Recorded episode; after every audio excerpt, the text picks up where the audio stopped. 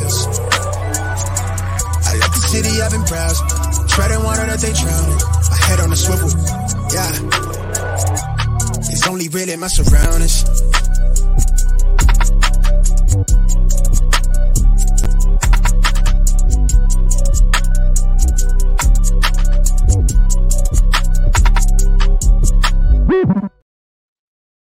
Hello and welcome to episode 199 of the Smash Accept podcast. I'm your host, Michael Royer. You can find me on Twitter at Dynasty Dad FF. Guys, it is playoff time. You know, we finally got ourselves in an area where it's week 15, it's make or break. A lot of you guys have buys, but other people are saying, hey, what do I do? I lost, you know, I lost Herbert. I potentially lost Jefferson, Stroud. So got two of the best around to go over this and just really come up with some some trade scenarios for you guys from some sleepers, some guys that really throw in your lineup. And for, without further ado, I want to introduce Meng. Meng, this is episode 199. Just sounds crazy. You know, we're going to go 200 next week. But how are your how are your playoff teams looking, man? I mean, where where are you at? What are some things? I mean, did you have any of those major losses going on? Yeah, it's been good. It's uh time has flown. I can't believe we're on episode 199 and I can't believe that we are officially into the fantasy playoffs this season already. Feels like just a few weeks ago we were talking about, you know, rookie drafts and mm-hmm. in it feels like in just a couple more weeks we're going to be talking about rookie drafts yet again. But uh, overall, uh, my leagues are good. I did miss the playoffs barely in one league, and then I barely got beaten for a first round bye in another one up against uh, an Evan Engram team that happened to be the difference maker. So, other than that, though, uh, it's been good, and uh, hopefully, all of your guys' teams are playing strongly as well this time of year. Yeah, I'm pumped. I mean, in 18 leagues, two of the 101 or 102, and then the other ones are all in the playoffs. I got to give a shout out to uh, in, in Smash Accept six at drilling with the Chubb beat me by less than a point for the high points in there, you know, for and that buy. But uh, it, it's just been an awesome year. It's been fun. It's been challenging. I feel like every year keeps getting more and more challenging with all these injuries, and that's what we're here to to try to help you with. I, am seeing my man rocking the Seattle Mariners hat, got that Eckler jersey in the background. Snoog, I mean, this is your first postseason with Smash Accept this has been a, a, grind, but it's been fun. Tell me a little bit about your teams and you know the experience of this year. Yeah, let's start it off with I don't know a single player on the Mariners, so I'm just repping the hat for the colors. Dude, it is nice. I mean, old school Ken Griffey, you can't beat it. I don't know baseball, but um, yeah, I mean, it's been phenomenal. Like you said, Dad, it's been just an absolute craziness for at the quarterback position. I mean, I have like CJ Beathard, Jake Browning, Tommy DeVito, and like Joe Flacco on like all of my benches and all of my leagues.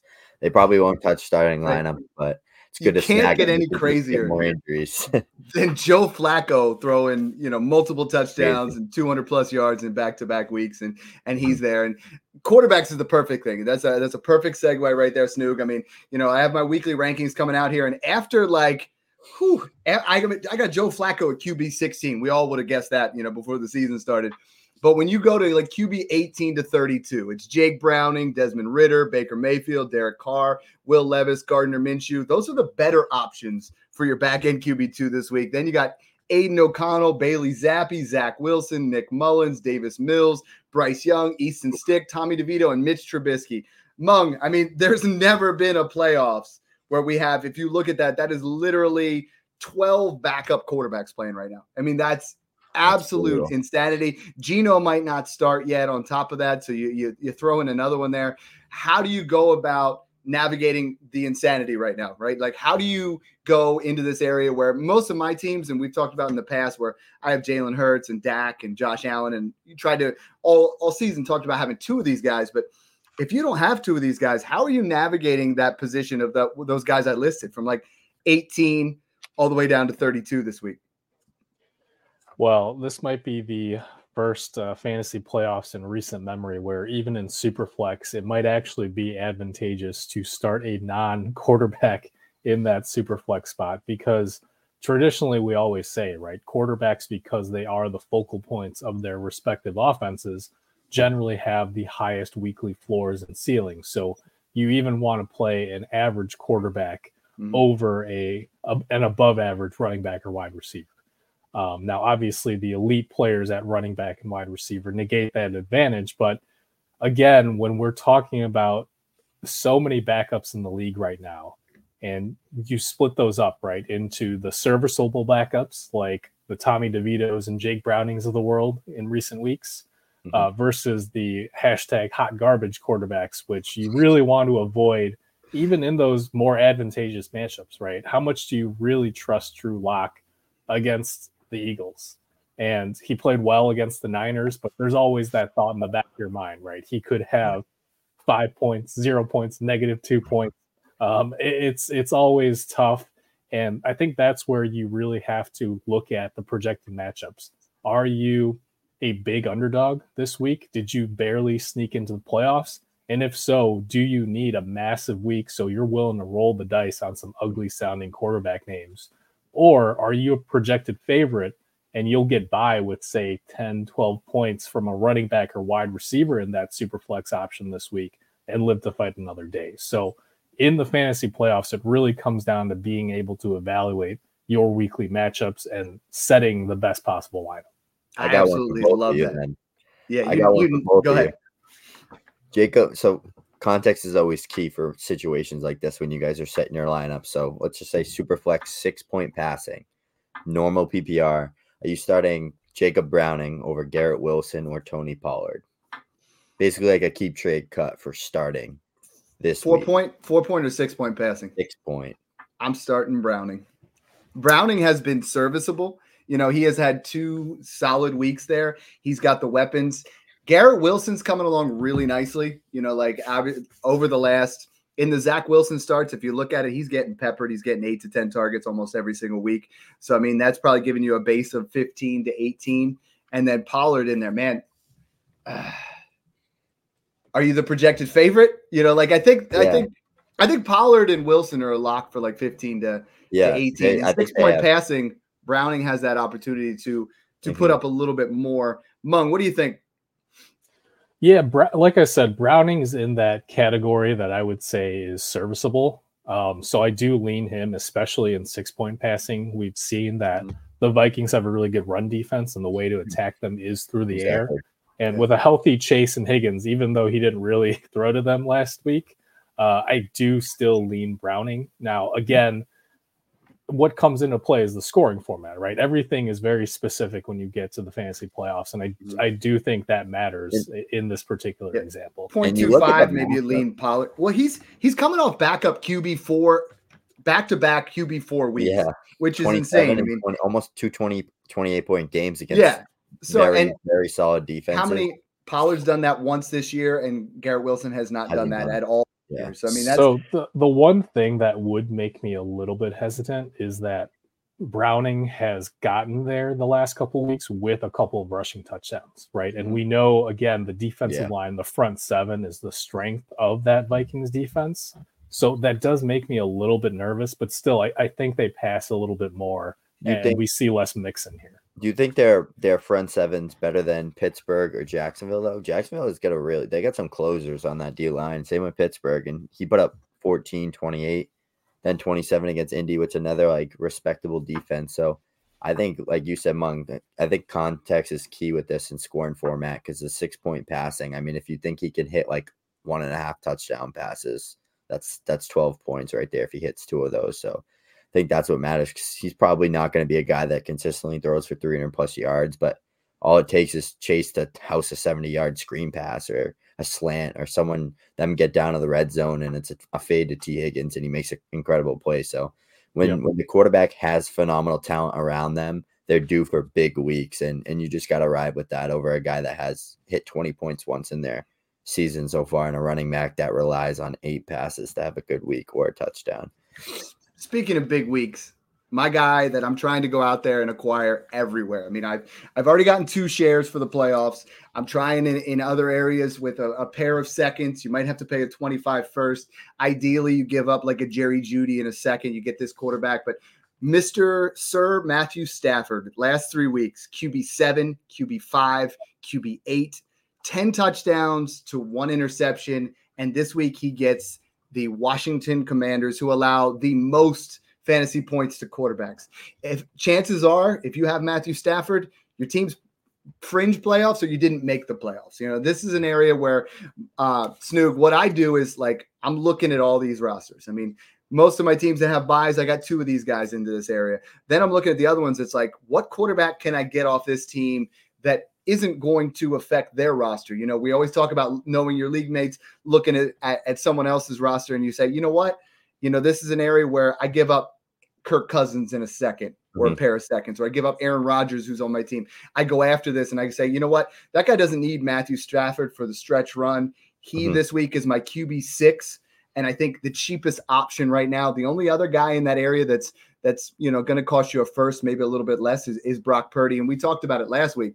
I mean, you're not getting the elite level quarterbacks this time of year. You're going to have to pay insane amounts, right? Once you get to that trade deadline, Matthew yeah. Stafford and Brock Purdy are really your best two options. Yeah, and, and like you said, Dad, Stafford just lit up two of the best defenses in the league in Baltimore and Cleveland, and now he has a mm-hmm. cakewalk matchup. I mean, Washington, one of the worst defenses in the NFL, New Orleans, who can't move the ball unless it's through their running back, and the Giants, who are just an absolute joke this year. So, I mean, statistically and based on everybody's prediction, the next three weeks should be 20 plus point games for Matthew Stafford with a healthy Cooper Kupp and Puka Nacua. So I'm excited. It's funny that you said that because he's a guy I've been trying. I've been pushing two seconds and throw ins, trying to get him in every league I can because the Justin Herbert injury stabbed me in the back because he was my most owned dynasty QB. Second most owned dynasty QB was Joe Burrow. So quarterback wise, I'm kind of struggling. I've been turning a lot of those players into like Trevor Lawrence's and Lamar Jackson's, but I did one trade that was kind of weird. It was I think I got 224 first and Matt Stafford, and I think it was Mostert for um, Justin Herbert. And and the the first was the 103, so I was fine mm-hmm. with it. Drake Maye, Marvin Marvin Harrison is my my theory there but I had no choice. I had the first round buy. It's like, am I just going to throw away 500 yeah. dollars or am I going to push for it and lose a little bit of value? Well, and I think that's, we, we were talking about it backstage a little bit is we, we have that situation right now with both Stroud and Herbert. Now, yes, mm-hmm. Stroud, mm-hmm. He's in concussion protocol. I think maybe he suits up, but we'll see how it goes. You know yeah. what I mean? But you got to hold on there. But if you have both of these guys, and I know Herbert's a little bit different because you're not going to have him for the entire playoffs. I mean, Mung, this is a scenario where every team that I didn't have that's contending, I'm going after and trying to buy Justin Herbert. You know, when we get these tr- leagues that have no trade deadlines, this is the time where, you know, if you're in that position to win, you're you're almost selling players sometimes 80 to 90 cents on a dollar because you want to win that money and it's like this is that opportunity where you can buy Justin Herbert cheaper than you ever likely will be able to. Yeah, it's not all that different from what we said about Kyler Murray about a year ago right? Mm-hmm. Uh, this is the time where, as rebuilding teams, you have to understand that you do have some leverage because, to Snoog's point, the contenders have more on the line right now, mm-hmm. right? If, for me, if I get the 104 instead of the 103, I mean, yeah, I'd rather have the 103, but it doesn't mean that I'm losing that much opportunity cost.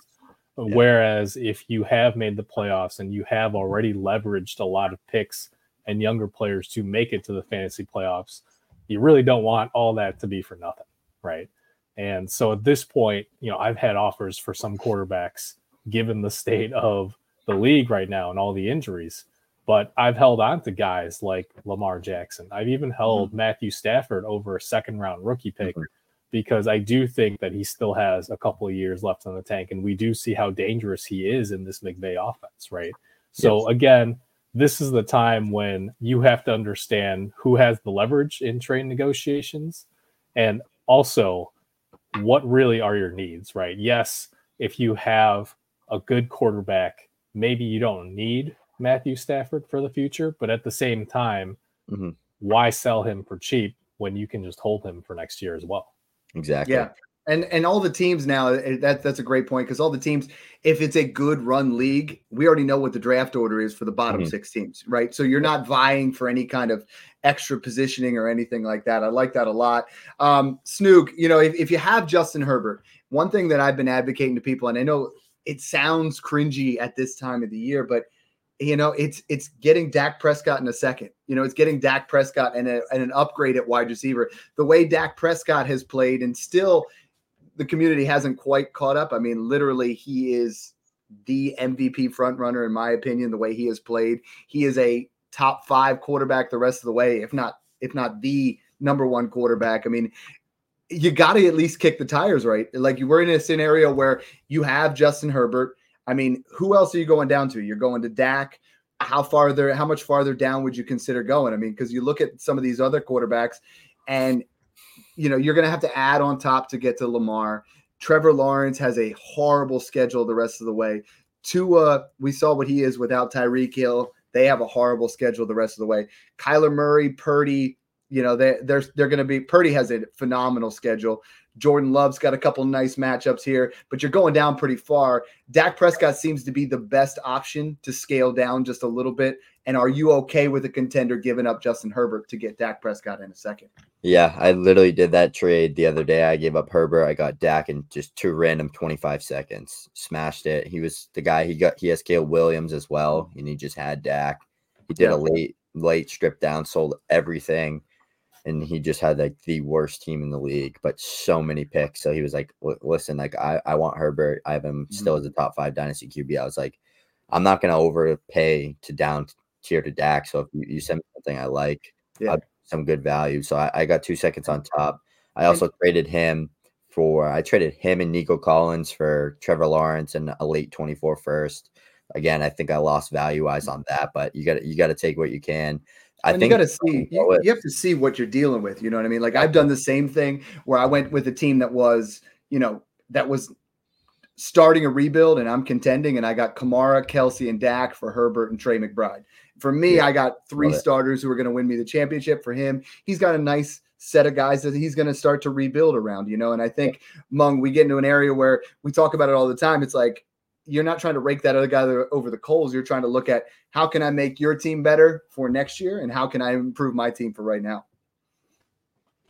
Yeah, and again, schedule really matters, right? Eh, you're not looking at name value this time of year because 2024 and beyond don't necessarily mm-hmm. matter.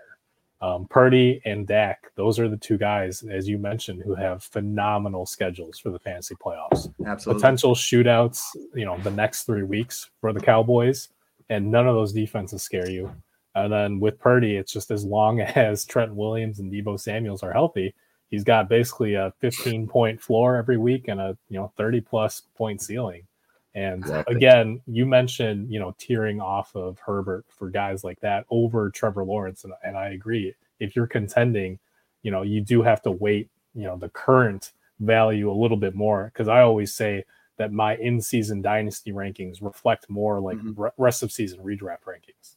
Yeah, then the only other guy that I'm considering in that where area is is Justin Fields as well. After he gets yeah. done with Cleveland this week, Justin Fields is a buy because for me, I and I was on Zoltan's pod the other day and we were talking about it. Like he has played well over the last couple stretch where he is going to be a QB one with his rushing floor, and you have an area where it's like, okay, this guy is either going to go to Pittsburgh or Atlanta or someone else next year. Where you know Justin Fields is still going to be a starter in this league, and I know some of the even some of the rebuilding teams are kind of off of that a little bit. But you look at Week 16, he gets Arizona. Week 17, he gets Atlanta. He's in that same area. Snoog, if you got to tear down from Herbert to Fields or Herbert to Purdy, what are you looking realistically to get on top of those two players? I'm kind of really high on Purdy. I think he's like very close to cracking my top 10. I think I got like probably like Dak, Purdy, Richardson, and like Kyler in that tier of just like, I think it's like eight or nine to twelve ish. I, I think I literally no lie take Purdy over Tua today. I yeah. I think Purdy is literally better. I think he's in a way better situation. Elite offensive line. Elite if I come to you today, you got Herbert. I got Purdy. You're you're in the playoffs. I am not, and I give you. I offer you. Uh, I offer you Purdy in the 107. Smash or pass. I'd take it. Okay. All right. Mom, is that enough for you? Yeah, if if you have a strong enough roster outside of that one QB spot. I like it a lot. I like it a lot. This is this has created an opportunity where in your rebuilds you could have mm-hmm. picked up Anthony Richardson. You could have picked up you know Joe Burrow. Now you can pick up Justin Herbert, and we talk about that all the time. If I share with you my Smash Four team, every single player outside my wide receivers is an injured player. It's just buying those guys that are going to get automatic recoups. We knew Kyler was going to do that. Now all of a sudden he's right back where he's going to be. Justin Herbert as soon as he's healthy, which is a broken finger, this isn't an ACL. He doesn't move anywhere in my dynasty rankings. He's in that four, five, six. He's not going anywhere out of that tier no matter what. So, I mean, this is an opportunity for you to go buy Justin Herbert. And these are some opportunities that we've given you to, you know, try to sell into that certain situation. Uh, Meng, I want to talk about the running back rankings here. It's like I want to talk about this week. There is, you know, the quarterbacks are light, but running backs right now, I mean, they're I'm looking at it and there are like 15 to 17 deep of, of matchups that I have I have no problem rolling out there. I mean, I got smash starts. Obviously, McCaffrey against the Cardinals. Kamara gets the Giants. Bijan gets that number one most points per game against Carolina. Kyren, these guys are all the smash plays. Let's talk a little bit about these. The guys that I'm getting the most questions are is, you know, are you comfortable starting both Achane and Mostert? Are you comfortable starting both Gibbs and Montgomery this week? I mean, you know, the the Dolphins get the Jets and the Lions they get the, a, a, nice juicy matchup with the Broncos. Are you willing to roll out two guys this week? You know, is this an area where we start to do that, or do you start to move around a little bit? Um, it's really tough because Connor Williams is a huge, huge loss to that Dolphins offensive line, especially when they are already missing Terron Armstead. Mm-hmm. Uh, it, it, makes me super nervous. And I was someone who was very high on all the Dolphins players heading into this season. Mostert, I, as even though he had the great game against the Titans, I'm actually more nervous about Mostert than Achane for the mm-hmm. fantasy mm-hmm. playoffs. And the reason is I, I do think they prefer Achane in the passing game, which gives mm-hmm. him a higher floor and ceiling in PPR. Oh, and Mostert's been a touchdown machine to this point. But without Connor Williams, I don't know how much they're going to be slamming him into the defensive line near the near the goal line at this point, or how successful they would be.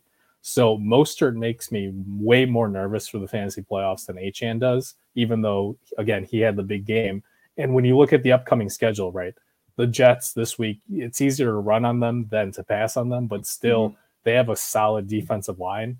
And then Dallas and Baltimore, both games where they could be trailing, you could easily see that project to be a lot more of an Achane heavy game script. And then he's also the one who gives you that big playability, right? They missed um, Tua missed him on what could have been like an 80 yard touchdown last night. And so going forward, I would much rather have Achane for the fantasy playoffs. Mostert this week in my rankings will probably be a risky touchdown dependent flex. And I would have Achane ranked a little bit higher in PPR formats. Mostert becomes like I, was a guy in the Patreon today said someone offered him Aaron Jones in a 25 second. It's like Mostert on a lot of teams is a depth running back for you. He's been phenomenal with obviously what 16 touchdowns. This is that opportunity where you know he's 31 years old. This is your last opportunity if you are, as Monk said, like you got to know where your leverage is. If you're a rebuilding team, Raheem Mostert does not belong on your roster. If he's already still there, now is the time to trade him. You know, you get rid of that type of player as opposed to if you have Justin Herbert, it doesn't matter, right? Like you're you're you're holding on to those areas if you have some of those players. But if you have a Raheem Mostert, we're getting close to the end of time for those kind of guys. Um, well, Monk, even if if even if you're contending and you have Mostert, I, I would be okay with moving him on the name mm-hmm. value to another contender, right? That it's the kind of thing where like you hope that you're making a smart move. Maybe it comes back to burn you. Maybe he goes mm-hmm. off and still somehow gets two touchdowns against the Jets. But Mostert has basically been, uh, I mean, not to not to this extent because I do think he's a better running back, but he's essentially been Gus Edwards, right? Just cranking out these touchdowns every week mm-hmm. after week, and he really hasn't done a whole lot through the air. And his yardage has been dependent on getting those leads too. So now, if they're going to be playing from behind, I don't know how much you really want to trust him in the fantasy playoffs. Exactly. I mean, weeks 11 through 14, right now he's RB6 with 77 touches, which is just absolute insanity, you know. And then you look at his red zone carries; he's also top ten in that with 37 red zone carries across the season. So that that's the allure there. But I get what you're saying is today I made a trade. I traded James Conner in a 25 second for a 25 first on a team where James Conner's my RB nine. You know, like you don't have to just be selling because you're a, a, rebuilding team. You can move those bets where, yeah, you're not trying to trade Christian McCaffrey to someone that you might face in the in the championship, but trading a guy like Raheem Mostert who has a tough schedule. That's actually probably like a better. Um, that's probably actually better comparison than Gus Edwards because outside of that two touchdown game against the Steelers, right? How how often do you think the Cardinals are going to be leading to set up uh, those Mhm. game scripts where they are in position to score. And, And Kyler's so not I think the- that's a great, yeah, that's a great. Kyler's not dumping things off. So that's again, we've always said go buy James Conner. This is that last opportunity to potentially, you know, sell James Conner and get into those kind of areas. So Snoog, we talk about this a lot where we're really going through and it's like I know you and I do this and we're kind of you know degenerates in that where the last 30 minutes before I go to bed, I'm like scrolling through and I'm like, what kind of trade can I get in? Like Yeah. who can I get? You know, and I was like, I, I, I got Alvin Kamara for a 25 second last night, and I went through and I, I I made some moves where or 25 first, sorry, where I'm like I'm going through and I'm like, okay, who has Derrick Henry? Because Derrick Henry gets the Texans where he has over the last five games over a thousand yards and 10 touchdowns. You know Yeah. who who has Alvin Kamara? Who has Zach Moss? Who Zach Moss? I know on paper doesn't look like he had a great week last week, but he had a touchdown nullified. You know he's getting literally 95 percent of the snaps, and another guy that's in that area. So I literally go into sleeper and I type in. I go league by league, and I'm like, who has Kamara? Who has Moss? Who has Derrick Henry? Who has that guy that they don't want on their team if they didn't make the playoffs? You know that they're going down. Who has Joe Mixon? Who has Kyren Williams? Like I'm literally going through there. Even AJ Dillon in some situations. I gotta find that next piece. And I don't know if you're that same way, but for me, it's like, all right, let's let's find that guy and let's make a deal. Yeah, that's that's exactly what I'm gonna do after this podcast for like two hours. Is just go through all my leagues, try to make those type of deals. I like that you highlighted Derrick Henry because he's someone that's had three phenomenal games the past three weeks. I think he's scored in every single game, 2 or more Mhm. touchdowns, one or more touchdown. He's just been a lot better than he looks this year in general, getting a lot of touches. When the Titans are in games, Derrick Henry is their whole offense. So that's something to keep an eye on. And like you said, if the Texans don't have CJ Stroud, that's a game that the Titans will win. And it's probably going to be a low scoring, grind the ball out, run the mm-hmm. clock down, old fashioned Mike Vrabel game. And and it could be like that even when they play against CJ Stroud, just to keep the ball out of Stroud's hands. So I'm excited to see Derrick Henry in the playoffs. He's sitting on the bench in a few of my leagues right now, and I know he's going to drive me crazy and put up 30 points next week. So I got to try to figure out a way to get him into my lineups. But those are guys that, like, if someone missed playoffs and your league doesn't have a deadline and they were like the sixth seed or the fifth seed, they don't want any of those players anymore. Like, their Mhm. their mindset is, what rookies can I draft in in the spring? Like, I got to get ready for the rookie draft They're already moving forward. I like that. now's your now's your opportunity to Yeah. move your move your second if you haven't yet. Move your 24 and 25 second. Move your first now that you know you're a playoff Mhm. team. These are the moves you got to make because I don't know about you guys, but I like that paycheck at the end of the year. So go out there and win some money and win your league. Get that bragging rights over your friends and let's ride. Meng, we we talk. He Snoog nailed it there, talking about you know first and seconds. But there's two guys that I'm looking at that I've been acquiring everywhere for a pair of thirds that I kind of like over the stretch run here, and I want to get your opinion of one or the other. And for me, that's Ezekiel Elliott and Chuba Hubbard. You know, you look at the amount Chuba Hubbard is actually over the last four weeks. 81 touches is fourth in the NFL. And yes, he gets a tough Atlanta Falcons defense this week, but he's going back to back 20 carry games. Then you look at Ezekiel Elliott, who also, you know, 61 touches over the last four weeks, but 29 touches in week four, seven of them being dump offs from Bailey Zappe. And I look at he plays the he plays the Chiefs this week, where I think they're going to be a negative game script with a ton more dump offs. So if you had to choose right now between those two bargain bin guys that pair of thirds, which one would you rather buy? Um, it's Zeke because to me, it's about which offense actually has a better chance to score touchdowns. And as Mm. gross as it sounds, I think is, it's are the still- Patriots better than the I, Panthers? I think it's still the Patriots. And Yeah. the reason I say is because one, um, I, I know everybody got super excited about Chuba uh, because he had that blow up hundred yard, two touchdown game um, against the Bucs a couple weeks ago. But I believe it was either one or both of uh, Lavonte David and Devin White uh, got hurt in that game. So that Mhm. that was just a great like coincidence where Yeah. they happened to get this great rushing matchup. Yeah. And again, he hasn't been catching quite as many passes uh, in recent weeks. He's become the number one Mhm. running back for Carolina, but Miles Sanders is getting worked in on those passing downs. So I actually don't love Chuba for the next few games. You mentioned the tough rushing matchup against the Falcons this week. Um, a, a pretty decent matchup against the Packers in Week 16, but then at Jacksonville Week 17, where they're a pass funnel, and I, and I do think that they're going to need to throw more. Whether or not mm-hmm. they're going to be successful remains to be seen. Um, but most of that doesn't really set up to be Chuba Hubbard games to me. Mm-hmm. Whereas when you look at Zeke, you know, tough matchup against the Chiefs. I, I don't love it for him this week, but then Denver is the one that you really want to target in week 16, right? That sets up to be a very ground heavy game for Zeke. And then at Buffalo in week 17, it doesn't set up great, but the Bills' run defense has not been great. So even if the Patriots fall behind in that one, I still think you see a heavy dose of Zeke.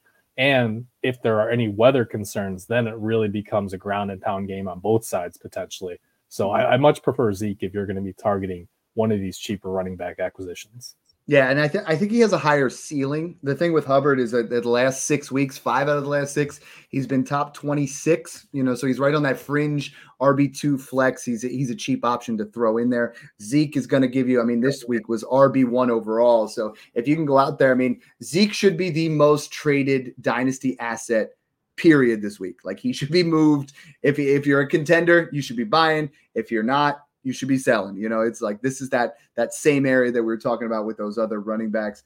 Um, Meng, since you're a, you've always been our, our Ravens guy, Keaton Mitchell and Gus Edwards are the questions that I'm getting a lot this week. And it's like Keaton Mitchell has shown the ability to to you know the home run threat.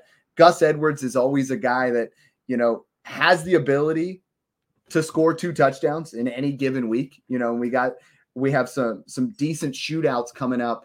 Are you willing to buy either of those? I mean, we get Jacksonville this week, whose whose run defense is kind of middle of the road, or, and then we get San Francisco and Miami. Are you willing to to put out either of those guys over the fantasy playoffs? Because that's that's the biggest question I'm getting is like I have these guys as my fringe flex plays. Are you willing to throw them out there?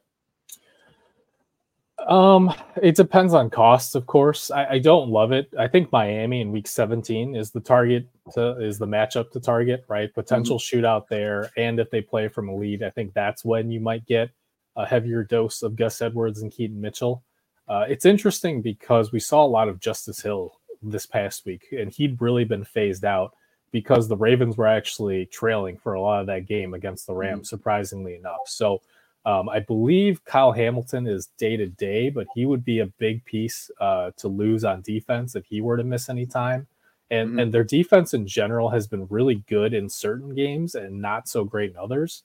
So I'm hesitant to say that it's going to be very run heavy uh, against either the Jags this week or at the Niners next week.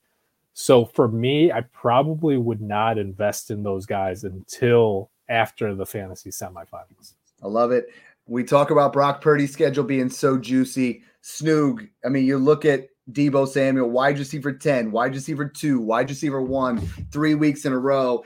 And you know, he's had a he had a different disappointing middle of the season. And if you have him, and what I'm noticing on most of my teams, I mean, I'm in 18 leagues, and 10 of those were on teams that are not making the playoffs. Man, is there a better target at the wide receiver position to go out there and buy on a on a more discounted area than Deebo Samuel? I mean, I think given the fact that you know they go out up against Arizona this week, Baltimore in a potential shootout next week, and Washington in Week 17, Deebo is my number one wide receiver right by. I mean, Stafford was the quarterback. Kamara is my running back, and I'm, I'm going after Deebo wherever I can get him because he still seems to have that that major discount where I think you can get him cheaper than Aiyuk. You know, you look on Keep Trade Cut, and I think right now they have him at wide receiver 19 or 20. And I, I think right now Deebo Samuel is a screaming buy. Yeah, I think so too. I mean, he's a phenomenal player. And like you guys said, there's a tough schedule coming up for the 49ers. They need they need to keep winning games. They need that buy. So I truly think Deebo is going to continue to eat. He, he seems like he's fully healthy now. He's using the run game and he's using the passing game. They're getting creative with him, and he's a player that can produce ridiculous numbers on low volume. So I'm excited yeah. to see him turn up because he is one of those game changing players and take advantage of the sell high on him too if you're rebuilding or if you just got knocked out of the mm-hmm. playoffs. I got Jaylen Waddle for Deebo in a league that I got knocked out of the playoffs, and I think it was the, the number Smash two. Nine. Yeah, it was yeah. in Smash Nine. I saw yeah, thanks him. For, thanks for like, beefing up thanks for beefing up my boys team since I, you know, I'm on bye. I get to sit back, you know, relax a little bit. I that great. I was like, all right, I'm smashing this. so he's he's 27.9, so he'll be 28 years old when it goes into next season. So I mean, this is that opportune time to to sell as a, you know, as someone that you're out of there. But I mean, He's wide receiver 23. I'm going to go over. We're just going to play a quick smash or pass. You know, first one we'll do Meng. You know, you are in the play or you're not in the playoffs. I have Drake London, Deebo Samuel. Who would you rather have? Is that a trade that you would make? Yeah, I think that's a win-win for both sides. T. Higgins for Deebo. Yeah. Um. No, I would keep Deebo, and well, I know we'll keep this quick, but mostly because I think T. Higgins is gone from Cincinnati next year, and I think Aiyuk is probably as well. I, I just don't see how they have the money to pay him, mm-hmm. and so I think both Deebo and Aiyuk could be potential number ones for their respective teams next year. Uh, Snoog, you're trying to buy Deebo. Would you give up Rashee Rice, who's been red hot? Yep. Give me Deebo. Okay, I'm gonna get I'm gonna get real tricky here on you right now. Okay, so you really need this. Tank Dell's on your team. Would you give up Tank Dell and a third for Deebo in a second? If I'm like on the buy and I just need those two weeks to lock in that ship and I'm confident my team, I'd do it. But otherwise, well, let's talk about that because if you're on the buy, you should not be buying. I have had so many experiences where in week 15 I'm on the buy and I buy the guy that gets injured in week 15 yeah. and you're just oh. like I just lost, right? Absolutely. Like I lost value to, to give up Tank Dell. Now all of a sudden I'm going to lose again because then I'm going to have to sell Deebo at a fraction of the cost. And then what do you yeah. do? You're moving way down. You're going to possibly move into an area of this next guy, which I hate to even say it. Snoog, Keenan Allen, what are we doing? Like Keenan Allen has been unbelievable this year. Unbelievable. But Easton Stick is the quarterback now, uh, which is great for Austin Ekeler. You saw the dump off game. Like he is going to catch seven to 10 passes like every week. He's going to be, as long as he's healthy out there. But Keenan Allen, you know, it, it I'm worried. Keenan Allen and Davante Adams rest of the season. I view both of them as as wide receiver twos. I see it with not quite the same amount of upside as some other guys in the wide receiver too. So you can't sell them at this point. What are you doing with Davante and what are you doing with Keenan Allen? And do you agree that they're in that wide receiver two range?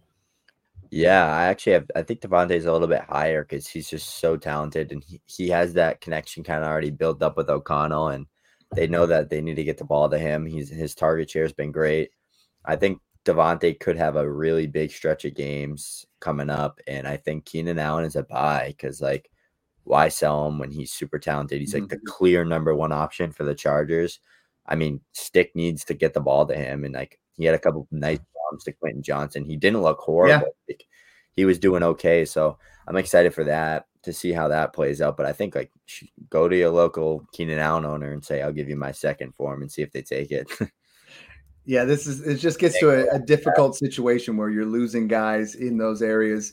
Um, Snoog, same kind of thing. I mean, what are you doing with with all those you know veteran wide receivers? You know, you have Tyreek Hill got a little banged up this week.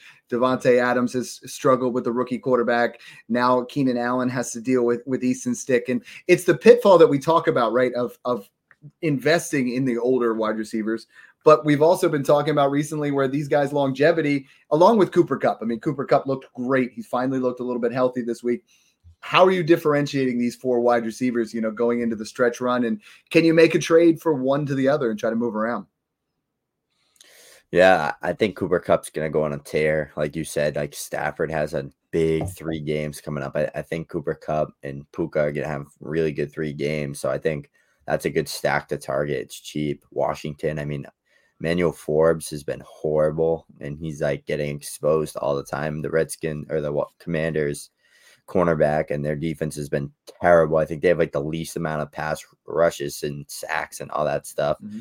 And I also think that there's a real world scenario where Kupp is back to that 10 plus target range where he's just dropping 20 bombs left and right. So mm-hmm. if there's any a week that he's going to have a big week and coming out of that slot, I think it's going to be the next few. So that's a guy that I would go. People are probably sick of him too. He's been so bad, and then the past two weeks he was great. Maybe two seconds gets you Cooper Kupp on your team, or maybe Kupp in a second for a late first. So just like Adams and Keenan, I think.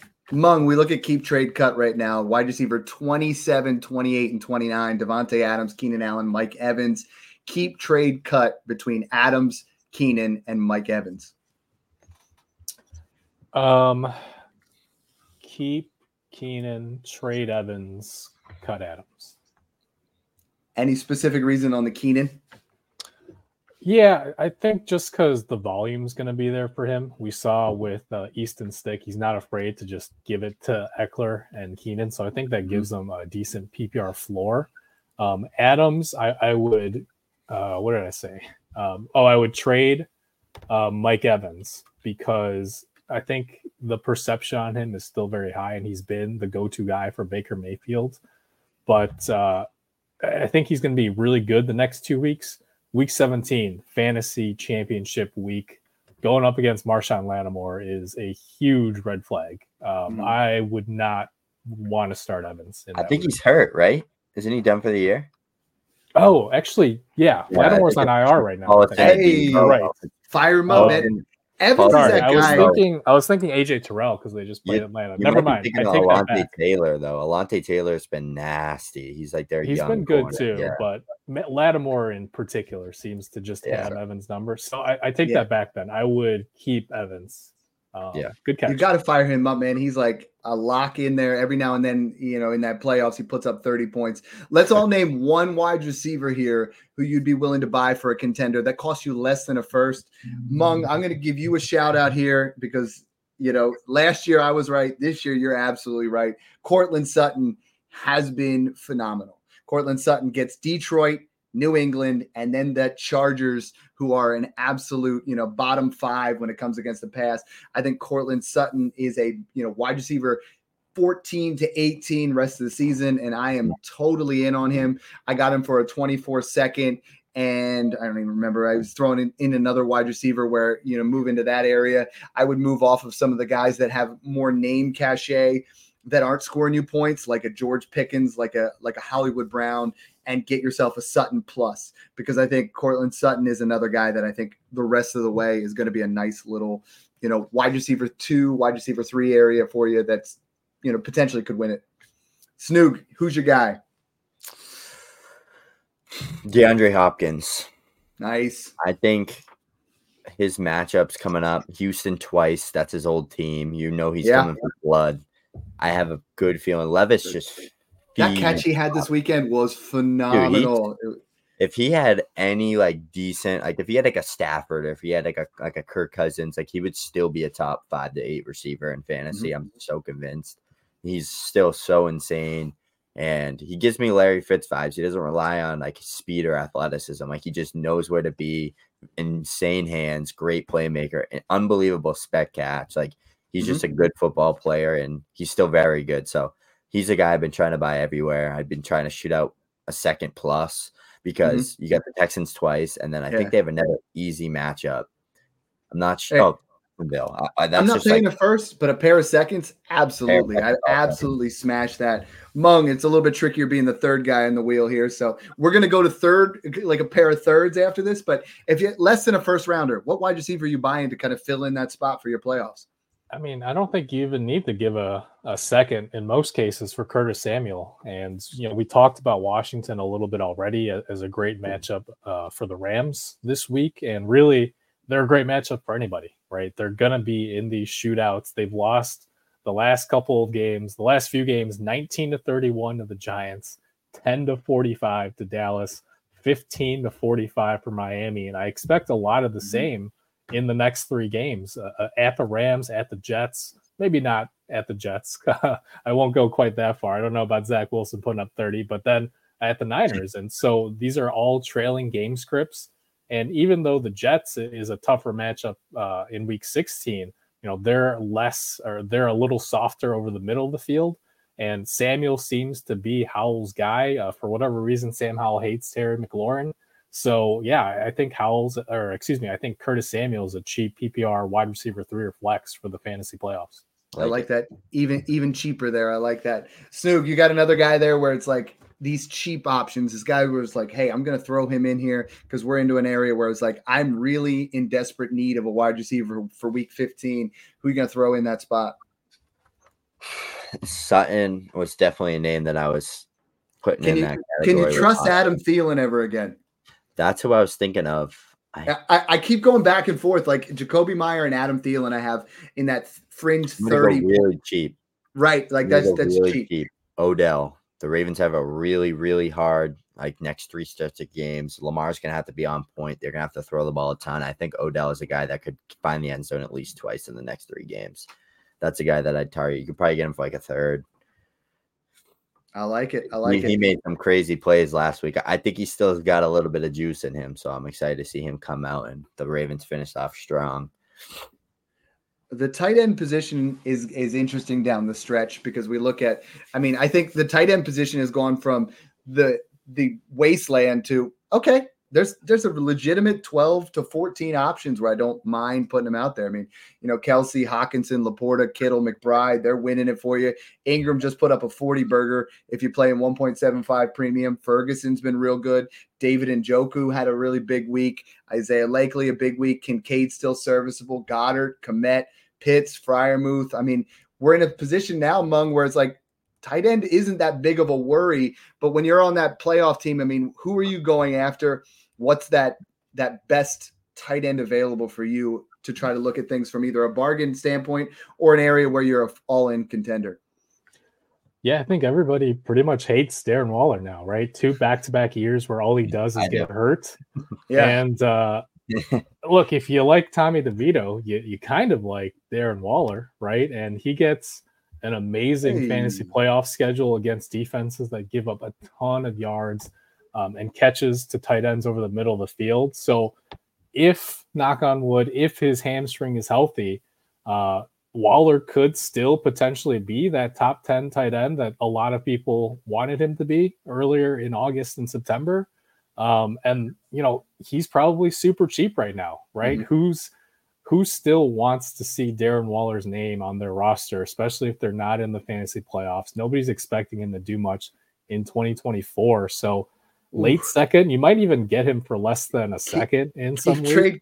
Keep trade cut has him at tight end 22. I traded him for Zach Moss straight up. We're in an area, and I, I've had other people that have been like, I don't even want to touch Darren Waller. So yeah, that's a that's a yeah, that's a good one. Mud, sure. right? Should be pretty yeah. cheap. Uh, Snoog, there's three guys in in the tight end 9, 10, 11 in most people's ranking that I want you to keep trade cut here between Jake Ferguson, Cole Kmet, and Pat Freiermuth. Keep Cole Kmet. I think he's the best. Absolutely, man. Why is he? He is the tight end six on the season, and just has been fantastic. But yet he's he's probably that guy that never is worth a first round pick. Yeah, yeah, I definitely think that Cole Kmet's the clear best, and, and Fields feeds him. He has a good chance at scoring every week too. I think you got to definitely next is going to be Ferguson. I trade Ferguson, mm-hmm. really high end touchdown upside. For some reason, he seems like he drops everything. Like every time I'm watching him, I feel like he just drops a touchdown pass. So he should have way more touchdowns than he did. At one point, I know he was leading the team and the tight end position in red zone target share. So I think Ferguson's just a guy that could get you a touchdown and, and put up a good week for you. And then I'd lastly put um, Move. Pat Freiermuth. I, I, I don't like Pat Freiermuth at all. The Steelers' offense stinks, and I just don't see it. So, all right, let's say Engram had the big week there. Meng, we're gonna do the same thing with you. Little keep trade cut with Evan Engram, Dallas Goedert, and Kyle Pitts. Oh, that's tough because I just don't know what's going to happen with Atlanta. um, I think I will keep Goedert. I would trade Engram because his value should be up a little bit after last week, but I would sell high quickly on Engram if, if at all possible. Um, and then I would, I mean, I don't want to cut Pitts, but I guess, uh, I mean, he got a touchdown this past week. I just, mm-hmm. I, I, don't know how how much you can expect that going forward if it's Desmond Ridder, unless they're trading for a quarterback or they somehow luck into one this offseason. So I'm interested about the Engram take where you're just trying to get rid of him. I mean, nine out of his 14 weeks have been tight end one. The bat, the bat last three, tight end 10, tight end two, tight end one, and then it gets Tampa Bay in week 15. Evan Engram's almost like a, a Waller type thing where people don't necessarily want them on their team. And Snoog, I know you were trying to trade him in, in a couple of leagues and not really getting that. It, is it an area that we talk about where it's like if nobody wants him, should I be offering up a second for Evan Engram? Yeah, I love it. No one's paying a first, right? Like that's what you were trying to get. No one's paying the first, but a, is anybody selling for a second? You know, like this is that I would not no man's land. anything anything less than a first. I would not sell him. He is literally Trevor Lawrence's number one option every single time he drops back. Since He's- week two, he has not been under seven targets. It's unbelievable. He has elite crazy to me.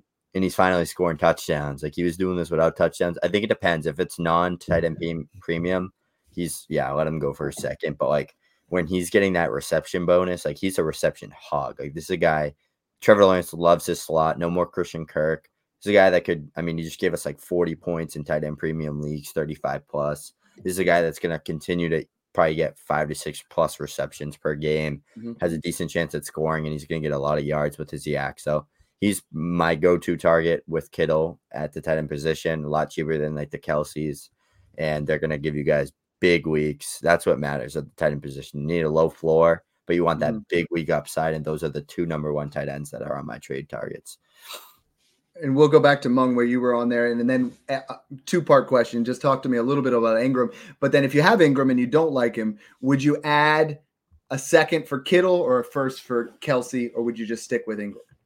Yeah, I would be looking to sell Engram uh, high on that two touchdown game. Um, he has had a lot of receptions, so he's stuck in that you know reliable back end tight end Mhm. one in PPR. Yeah. But again, right prior to week 13, zero touchdowns on the year. Um, Yeah. Lawrence just doesn't look at him in the red zone. He uses they use Etienne a lot near the goal line, right? And then Lawrence also has that rushing upside in the red zone as well. And really, when you look at it, um, that game against Cincinnati, that was the backup uh, who really checked down and padded those numbers late in the game, right? Nine for 82. And then Lawrence with a high ankle sprain against the Browns defense that you cannot throw outside against, obviously checked down a ton to Evan Engram. And credit to him because he basically played like a wide receiver over the middle of the field. Yeah. And he was great, right? 11 for, uh, what was it, like 100 yards and something, and Yeah. two touchdowns. Um, I think he can be okay with Christian Kirk out for the fantasy playoffs. So I don't think Good he's call. a must sell. Um, but I would be looking to sell in the offseason for sure. If you're fine keeping him for the fantasy Mhm. playoffs, I think that's okay because Kirk is out, but I would not trust him for 2024 and beyond. My thing with that is Trevor Lawrence has struggled to hit his outside receivers all year. That's always been an issue with him throughout college, throughout his rookie year, through now. He's always struggled hitting that outside receiver. It seems like his eyes gravitate towards the middle of the field at all times. So he loves that easy pass. Christian Kirk, Evan Engram. It's always been those two all year when they were Mhm. healthy over Calvin Ridley. And we know Calvin Ridley's a better player than both of them. Like there's no arguing that. We've seen what Ridley's capable of doing in glimpses, and his big games are big games. So that's my theory. And he does not throw the check down. Like, I mean, this guy will take a sack before he looks at Travis Etienne and throws it. And it's very frustrating for a Travis Etienne owner Mhm. to consistently watch him do that. But it's just not a thing. So it's always boom. What do I have at that like five to 10 to 12 range or that deep crosser where Christian Kirk lives? So that that's why I'm big on Evan Engram, just because we're just really focusing on like Trevor Lawrence's tendencies and kind of how the Jags offense operates. But Meng, you- you're definitely right. I mean, Beathard's obviously going to check the ball down a ton. I think Etienne had like three catches in that one drive for 10 plus yards apiece. And Evan Engram was eating as well. So maybe Trevor Lawrence needs to take some tips from TJ Beathard. on well, I think I think you have a point in that he could be a potential league win- winner in the fantasy playoffs. Yeah. So my stance on selling Engram is more in the offseason because I do think targets are going to get funneled more to Engram over the next few weeks, which is perfect, right? We saw what Davis Allen just did against the Ravens, and now Evan Engram gets them. Um, and then you know the Bucs and, and the Panthers too after that. So certainly fine for the fantasy playoffs. Two Yeah. more guys we got to talk about here.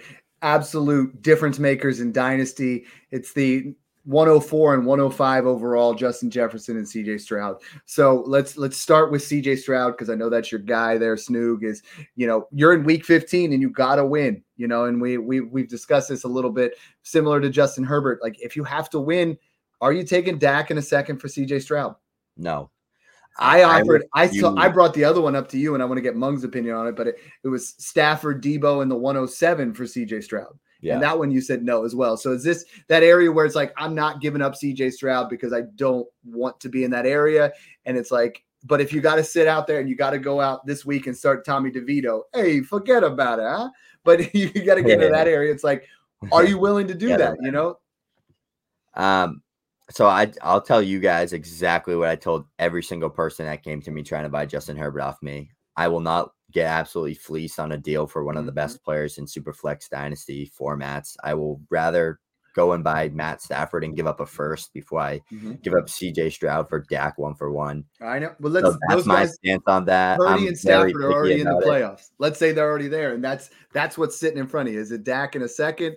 Is it Stafford in two firsts? Or are you just like, hey, you know what? I hope he I'll pay, plays. I'll pay my dues and I'll hope I'll hope that CJ Stroud comes back in week 16. I'll put all my FAAB in for Davis Mills and start him if I have to. this is where we, differ a little bit. I'm making the move. You know, like if I get Stafford in two firsts, I'm going to try to trust my gut to go buy another another CJ Stroud if that even exists. You know, and kind of go in that area. Meng, how do you go about giving that advice to people? Because everybody's always asking. You know, like you have to know if you're that all in smash guy, right? Like if you're playing in week 15, you might not be. You know, or you might have just had a series of bad lucks and bad luck. And Matthew Stafford's a guy that wins you week 15 and wins you week 16. Then you win the title, and it's like those kind of things. You know, winning is a what do they say? Like that's a a way to keep going with that. You know, like that's a way where it's like, okay, I can justify that, but it stings if you don't. Yeah, it's tough because I get where Snoog's coming from, where just watching not even just rookie quarterbacks this year, just all quarterbacks. There are so many bad quarterbacks right now, right? It's kind of like what Brady said, where the the watchability of the league has declined because um, overall quarterback play has declined, and Stroud is the lone exception. Um, he's kind of the shining star of the league, right? He's on almost a, uh, I guess, Mahomes type trajectory, but also you have to be a little bit cautious because at one point Baker Mayfield was on that trajectory after his rookie season. Mhm. Um, but Stroud has been so much better than even Mayfield was that season because Oh, just he, the way that he is able to move around the pocket and then still hit guys downfield is even for a veteran quarterback that would be impressive but for a rookie coming in behind an offensive line that was injured for most of the year right they just Six got some pieces out. back I, I mean yeah I, I think i would rather overpay um, and give up like a lot for a Russell Wilson or Matthew Same. Stafford to get me through Mhm. week 15 than to move Stroud for cheap. Yep. Um, now, Dak and a first, I would definitely consider. Mhm. Yeah. Um, or Dak plus a second, a couple seconds might sway me. But again, this really comes down to are you a pretty good playoff contender or are you the team to beat this year? Right. Mhm. Because you have to look at the other teams in the playoffs. If you're facing a, a team that has like Lamar and Josh Allen and Mhm. McCaffrey and Bijan, then you know just hold on to Stroud and hope you make it past this week. Yo, But if hate- you're if you're the team with McCaffrey and Bijan and you know whoever else, and you're the team to beat, that's when I maybe consider moving Stroud. Hey, careful with the Baker man. 3,700 yards, 27 touchdowns as a rookie. Set that set the rookie record for touchdowns, man. Right. I Um, mean, that's what I'm saying, right? Yeah. Stroud looks to be ascendant, but we still have Yeah. to keep that, you know, that 10% chance because we never know. Jefferson is the interesting one as well. You know, the bruised chest. They said he's day to day. If he doesn't suit up this week, I mean, everybody's. Would you right now among trade CeeDee Lamb for Justin Jefferson straight, given your your playoff spot? If you're a strong enough contender, um, yeah, I, I would take Lamb. Uh, AJ Brown in a second. Yeah, I'm. I mean, Lamb is phenomenal. He's or uh, Oh, Brown is phenomenal. He's in the in that exact same tier. Let's. How far down do we got to go? Tyreek Hill in a first. It's tough with the ankle injury. I would have said in a heartbeat um, a week ago or even a, d- a day or two ago. Now with uh, potentially, it sounds like maybe a high ankle sprain, low ankle sprain. We're not really sure. That's Hmm. one I would I'd probably stay away from for right now. Snoog, Puka Nacua, DJ Moore, either of them, and two first for Justin Jefferson. So I get both receivers or one. No, one of them. One of them. I would take DJ Moore in two first. I, I'm so high on DJ Moore, and DJ I think people are too low. They're I too think we're gonna get. Gail, Gail Williams throwing the ball, and at the at the worst, which is a very good worst, Yeah. is Justin Fields, where he's been so elite with. So yeah, DJ Moore is a top Yeah. top twelve dynasty wideout for me. what people keep coming to me is they're like, and it's kind of like we talked about with the running back position. They're like, well, what about Garrett Wilson in a first? What about Chris Olave in a first? What about you know Brandon Aiyuk in a first? Well, you're not getting the same production. It's not like we're talking about you're going out there and buying a guy that's going to win you the championship. You're going to buy a guy who's going to keep you in that same area. But then next year you're going to be like, dang, Justin Jefferson just broke 2,000 yards, like he was on pace to do this year. Yeah. You know, so like that's that tricky part. It's it's Brown, it's Hill. You know, even Jamar Chase, I don't think I would do even up just because it's like he has obviously struggled without Joe Burrow. So it, it's a difficult scenario. If you guys have questions on any of those, make sure you guys hit us up. Um, I'm going to let you guys each close with what you guys have going on, and you know any parting shots like we always get Meng at that one hour mark. You know, a, a guy to throw in there. We'll start with you, buddy. Yeah, well, first, I, I don't want to rain on the parade for DJ Moore, but I, I'm a little lower on him for the fantasy playoffs. Um, when you look at the blow up spots he's had, right, against the Lions, he had that free play basically. Um, we know Minnesota's secondary isn't great, and it was, that was just pure volume, right? Tons of those screens ended up having like 10, 12 catches. And then he blew up what the Broncos and the Commanders early in the season. So I'm a little hesitant to to move Justin Jefferson for Moore in that Mhm. deal. So I, I just wanted to throw that in. Um, but uh, I mean, this is the time to stash running backs, right? It always is Mhm. because that's the that's the position where we see the most roster churn, the most turnover, the most injuries, and therefore the most opportunities for running backs to um, step up. So I, I, I like guys like if you're looking super free guys, Cordarrelle Patterson. Um, it's become more of a split between him and Tyler Allgeier behind Bijan. So we talked about the great playoff schedule for Bijan. Knock on wood, he stays healthy. But if anything were to happen, uh, a lot of people are on Algier, but maybe not so much Patterson. Um, the same goes for guys like uh, Latavius Murray, who is Mhm. just a name at this point. But again, if James Cook were to miss any time, he seems to be the next guy up.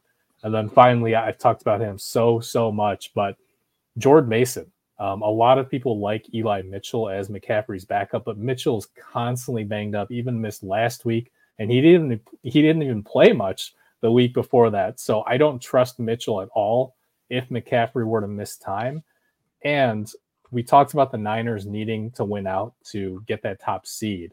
But at the same time, I don't think that they need to play too hard in some of these upcoming games uh, where we could see McCaffrey eased back a little in anticipation for the playoffs. So if they're beating Arizona by 24 points in the third quarter this coming week, or week 17 against the Commanders, if they're up like 30 to 10 in, in the third quarter, maybe we see a little Jordan Mason as well. That's why, Meng, we got to start going like the NBA with a play-in tournament in week seven, eight, and nine, like the halfway point fantasy football. It might be a, a new tradition because, like this year, I mean, COVID year, you're like, dude, we lost everybody. You remember that it was like Ekeler, Kelce, like everybody. Now guys are starting to drop again. So I, I like where you're at. Make sure you're stockpiling. Snoog, what's cooking, man? Yeah, make sure you guys tune in to the Twitter. I mean, we're going to be doing a ton of rookie stuff now that it's almost that end of playoff stretch time. Ton of dynasty threads, polls, all that good stuff. So we're going to be finding those values for you guys as well. And we're also going to be doing tons of off season off season trading, grabbing those vets for super cheap. Because right now, or right, once the playoffs end, that's the best time to buy your Saquon Barkleys, your CMCs, your Tyreek Hills, your Davante Adams, because people are like, all right, these guys aren't going to be good next year then that time rolls around mm-hmm. where it's August and everyone wants them and the value doubles. So make sure you buy all those guys. That's what I was doing this time last year. Help me have a ton of contending teams this year. And also make sure, like you, Mike Monk said, with the running back position, stack your running backs, but also stack your wideouts and your quarterbacks as well. Make sure you have three tight ends, two to three tight ends, and get your Gerald Everett's, get your Taysom Hills to back up your elite tight ends. Go get your Jake Brownings, your Joe Flacco's. I like to run in all my squads with at least three to four quarterbacks that are starting. Like your Tommy DeVito's, your Jake Brownings, have have two of those guys on your bench behind your two quarterbacks, especially in super flex and wideouts. I like to have two serviceable, very good wideouts on my bench at all times, like your D Hops, your Courtland Suttons, your Adam Thielens, those type of guys that can play flex or step in and and put up 15 to 20 points in that wide receiver three spot for you. So depth is key in the playoffs. Don't get don't get screwed over because of injuries and because you didn't come prepared. Move your seconds. You can always buy them later. The last thing to say is abolish trade deadlines. Thanks for tuning in, guys, and enjoy the process. Get rid of them. No trade deadline. Mm-hmm. Just have